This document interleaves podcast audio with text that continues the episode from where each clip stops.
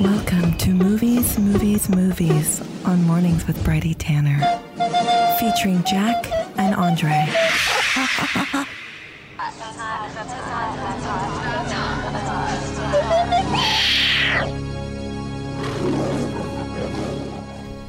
Welcome, Jack and Andre, film lords, to Movies, Movies, Movies here on Mornings. It's great to have you here, as we do at about 10 past 10 on a Monday. We talk about film, cinema, what's on at the movies, what's good at the movies. And today we are giving away a whole heap of double passes. We are. That's right, yeah. Giving away double passes to this South African film called High Fantasy, which is playing at the South African Film Festival. What have you guys read on this film? What do you know about it? Well, it's kind of this very cool, like, it looks like very independent, low-budget film made by a young filmmaker about four people who go on a camping trip and then they body swap. Mm. But I think it's all about how it's like this white girl who takes her friends of colour to this, like, spot that's a farm, essentially, that's just empty and owned by, like, was stolen by white farmers, like, back in the day. Mm. And it's a film kind of about that with this kind of genre spin. Mm. I love that political underpinning. I just saw it as, like, a skin shot on an iPhone sort of thing. It feels like that for sure. Because it is shot on an iPhone. It's joining the recesses of Unsane, all these famous films being shot on iPhones. We better finish our iPhone movie, Jack, before it becomes kind of old school to shoot on iPhones. Humble brag. Humble brag. But, yes, we have $6 passes to give away, and we're excited to hear people's camping stories. Yeah, Jack, you've got a funny camping mishap. I guess it was just like, I was just thinking about this time in high school when I first got my P's, and my friend Jacko and I went to, like, the family beach house to break in and sleep there for one night and get really drunk. But the family was there, so we had to, like, U-turn and go to a national park and sleep, like, sitting up, getting really drunk and, like, terrified that we're going to get wolf-creeked all night. My camping story involves driving as well. It's just that my parents and my sister drove to a camping site once for a nice little bushwalk. My sister and I were such shits in the car. The parents were like, we're going to leave you here. And we're like, no, you're not. And they did for a full hour. And my sister and I were like, is this real? And then an hour later, we stayed in the same spot. And then an hour later, they came back and they're like, get back in the car. And we're like, whoa, that was brutal. And we love it. That's so Mad Men. Very Mad Men. You can text in your camping mishap to 0409 945 945, and the first 6 supporters who text in their camping mishaps will win a double pass to go see that South African film, High Fantasy.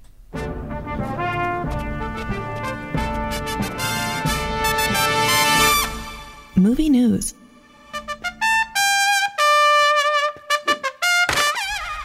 Now, let's start with the Oscars. What's been happening? So, I guess the weirdly and problematically titled Best Foreign Language Film is going to be changed this year at the next year's Oscars. We're already talking about next year's Oscars.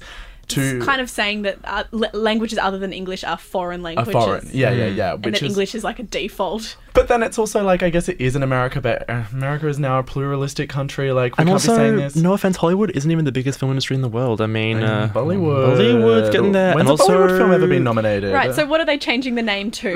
They're changing it to Best International Film after Alfonso Cuarón's winning speech for Roma at the Oscars this year for Best Foreign Language Film. Famously, like, answered it in Spanish and said that this language isn't really foreign to him. So my question now is what this means for Australian films. Mm. Are we international films? I guess we are international films. Oh, I feel so exotic. I know. I feel excited to maybe be participating and see our films up there. Speaking of things ending at the Oscars, John Singleton has passed away. He was famously the youngest person to ever be nominated for Best Director at the Oscars. He was the first African-American man to be nominated for a Best Director Oscar. And he directed Boyz n the Hood, and he died April 29th at age 51. So young. He basically transformed the way Black lives were portrayed on screen in Hollywood, and he also set up the careers of basically like Ice Cube and Cuba Gooding Jr. Taraji P. Henson, many people. Hello. And also went on to have an illustrious career afterwards, making films and TV. And like he just made a new show for FX like 2 years ago. So there's like, and he was doing American Crime Story. Like he was working up until the end and fully. There's a new Shaft coming out. He was like sad that he probably maybe didn't see it. He was 24 when he got nominated for Best Director, which is cuckoo insano to me. Cuckoo insano. Rest in peace, film lord John Singleton. Now, Jack and Andre, can you explain to me what the hell is going on with the Obamas? Are they making a movie? Is someone making a movie about them? No, they've got like a Beyonce level like Netflix deal where they're doing like a slate of movies and documentaries, and they're all kind of like, I don't know, they're all woke and like social justicey and politically motivated, maybe. Yeah, rising people up, getting them heard, unknown stories, that kind of thing. I can smell a podcast on the way as well. I can smell tears. I'm excited. Me too. Is Obama still in politics? Barack Obama, that is. No, but after seeing Fahrenheit 11.9 and seeing his handling of the Flint water crisis, it's like it's gut-wrenching. I know. I thought he was cool. Me too. That changed everything for me. But let me just say, Michelle Obama, author, writer, artist, model. She'll take it from here, I think. Becoming. There we go. Now let's go to Sarah Silverman now, one of Hollywood's crudest comedians. I don't know. Exactly. Yeah. Okay, truly, Mom. Truly. Famous actress, well known for her role in Wreck-It Ralph. Her 2010 memoir, The Bedwetter, Stories of Courage, Redemption and Pea, is officially being turned into a play. Not just a play, a musical, which is a play with singing. Wait. This is Andre trying to appeal to his girlfriends. her life is being turned into her memoir. So 9 years ago, she wrote a memoir about her rise to fame and the comedy scene. And now it's being put to the stage with lyrics and singing. That's what a musical is, right? It's called The Bedwetter, but I mean, that just shows her age, because bedwetting's no longer edgy. It's all about shitting your pants these days. It's all about shitting your pants in your bed. Now, have either of you read the memoir of Sarah Silverman? Oh, I've watched every single second of Sarah Silverman's comedy, but not read her autobiography. Isn't that sad? Oh my god. No. We'll get back. We'll read it this week. Title says to me, I don't think P is edgy, so yeah, I don't think I'm drawn to this. And she is edgy. She is edgy. Especially when she's being serious. We want to hear your camping mishaps. Text them into 0409 945 945. Coming up at the end of Movies, we have a double pass giveaway to go see High Fantasy. When we come back, two reviews. Knock Down the House and Three Faces will be reviewed by film lords Jack and Andre. You're on Mornings, FBI 94.5. This is Movies. Can't breathe. Clarissa May with Can't Breathe. Before it, Candy gave you Phil. You're listening to Movies on Mornings. And it is time for this. Two reviews. Give me more reviews. Two reviews.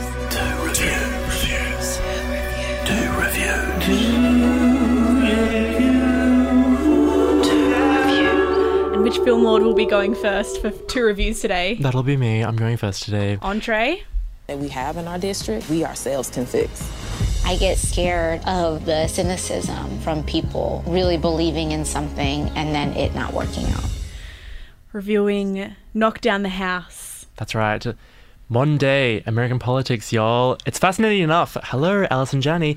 But a documentary dedicated to four women who fought the male establishment for a place in Congress proves exciting and devastating, and it's on Netflix. Much like a song by The Killers. Knock Down the House is full of catharsis and empowers, like Beyoncé's Homecoming, another expensive Netflix documentary purchase about women discovering their purpose. What this shows, y'all, is Netflix is vying to beat Viceland, our biggest load of watchable documentaries yet, and that honestly, we're all hungry for the Alexandra Ocasio-Cortez BTS. Jack, high five me.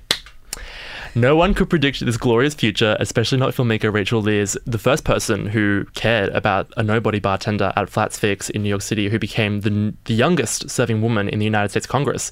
If what I'm saying doesn't mean anything to you, then I don't know what to say. Watch Rachel Maddow, read Vulture? I don't know.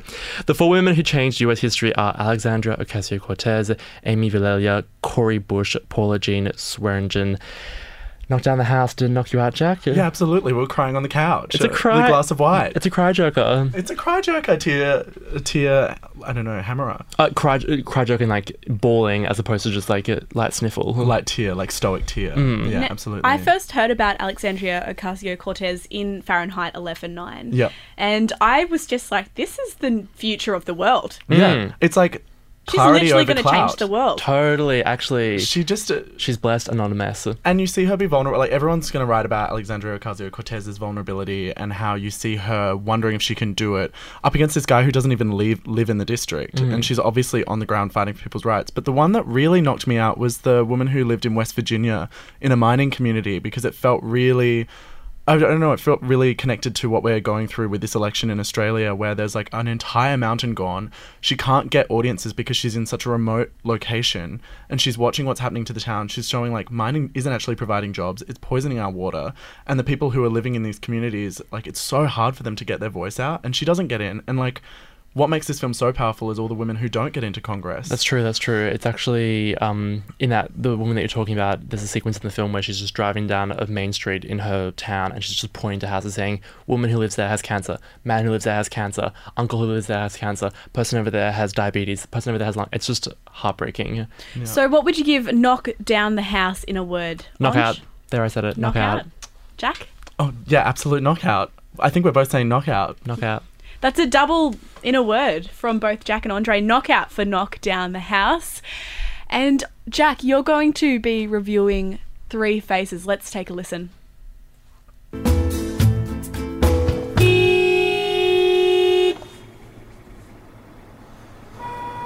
Kid.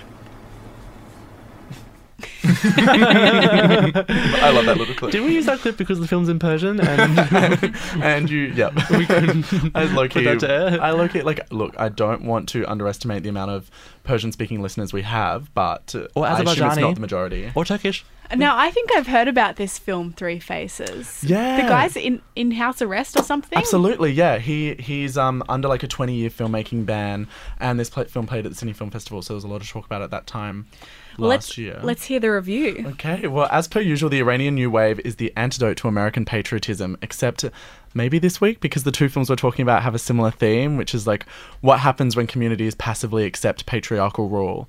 Three Faces is a totally modern film starring its director, the infamously imprisoned left-wing Jafar Panahi, alongside Benaz Jafari, who plays herself on an urgent and emotional mission to find out if a girl from like this Twin Peaks mountain village who sent her a suicide tape is okay. Panahi is under a 20-year filmmaking ban, so this film, snuck out to Cannes last year, feels like a confidential miracle. Some of it's shot on iPhone or in long continuous unfolding takes. There are whole idiosyncratic sequences that feel like memes that would never happen on a real film production.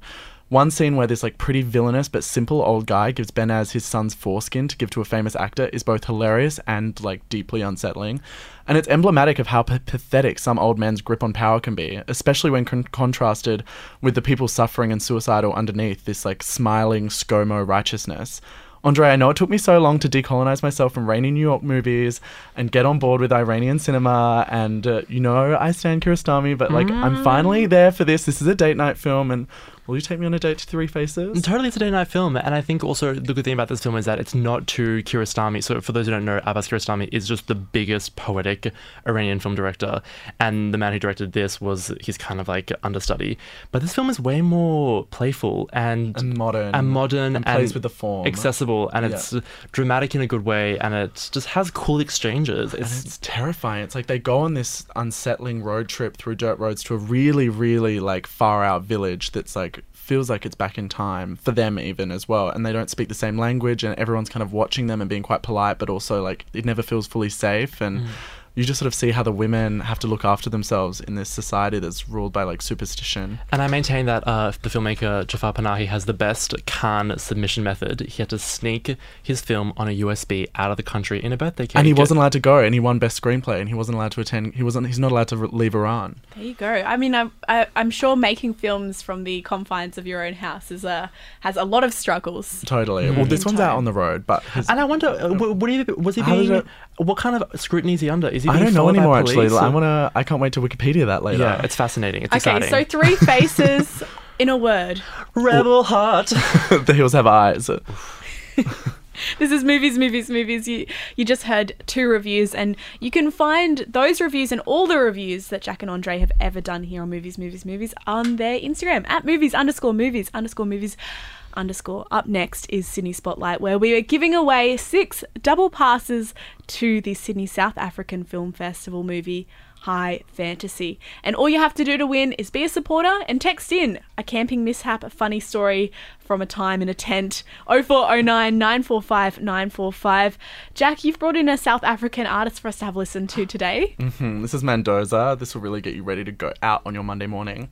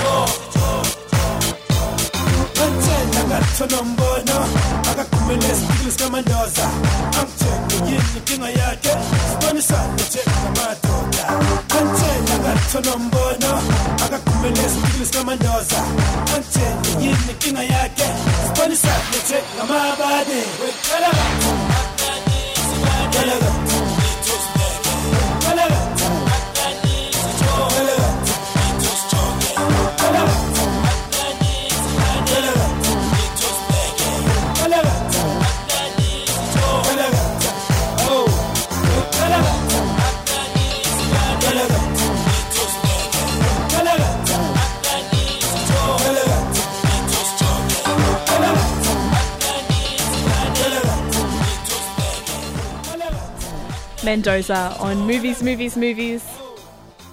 Nicola Carter, you're listening to Movies, Movies, Movies here on FEI 94.5 mornings. Whoops. And we're about to find out what's happening around town.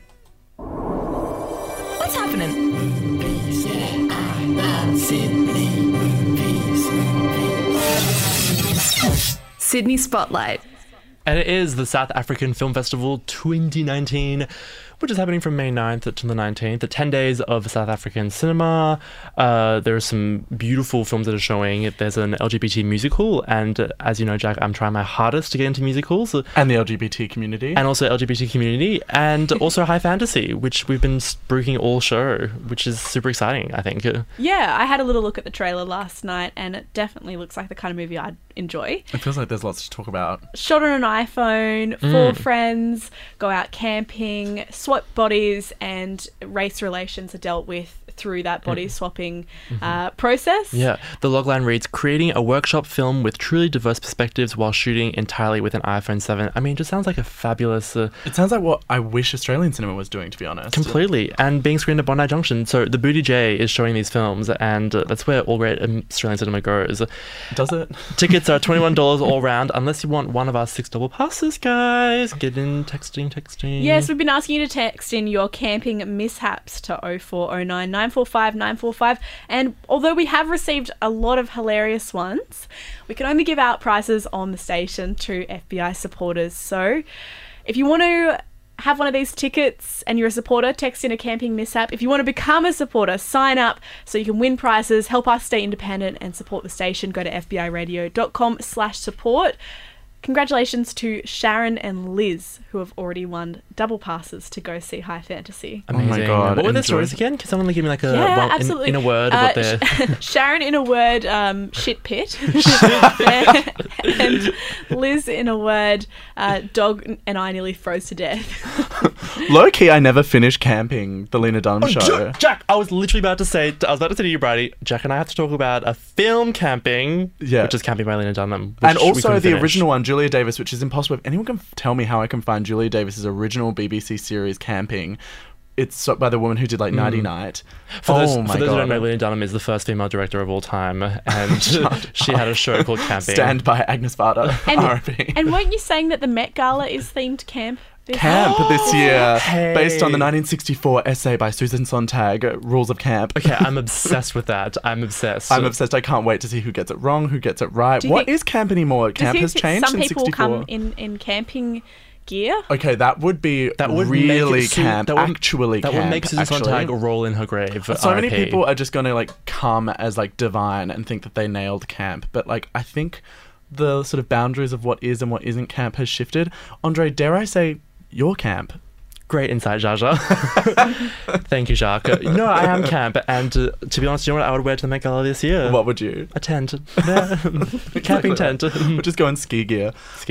We also just wanted to say, if you're hosting an event or a screening or a movie night in your living room with pods, let us know, because we'd rather advertise that than corporate pyramid scheme film festivals. We really want to have you on the show. We love reaching out. We love finding out. I've just been to really amazing screenings at Knopf, a gallery in Camperdown, and also even the art gallery has just been doing Neon Gods, which just wrapped up and showed some amazing films. There's cool film stuff happening. Please let us know. You can text in always 0409 945 945. I'm so sorry. I have one last camping story and it's perfect. And it's film related. So I volunteered at Splendour when I was young. Hello. And I snuck into the Splendour offices and I found their Wi-Fi password. Spent the first 3 nights by myself in my tent on my computer watching full seasons of Weeds by myself on my computer while I was camping. Everyone else was out having fun, getting wanted to go into the festival. I was in a tent by myself, a single tent. Watching Weeds. Fabulous Mary Louise Parker vehicle. Oh, so sad. You're such a corny barnett. I am. Thank you so much, Jack and Andre, for coming in today. You can find more of Movies on the podcast. Just have a look on our website or type that into your podcast app. I'll catch you guys next time. Thanks for having us. Bye-bye. This podcast is produced by FBI Radio in Sydney. Find more at fbiradio.com/podcasts.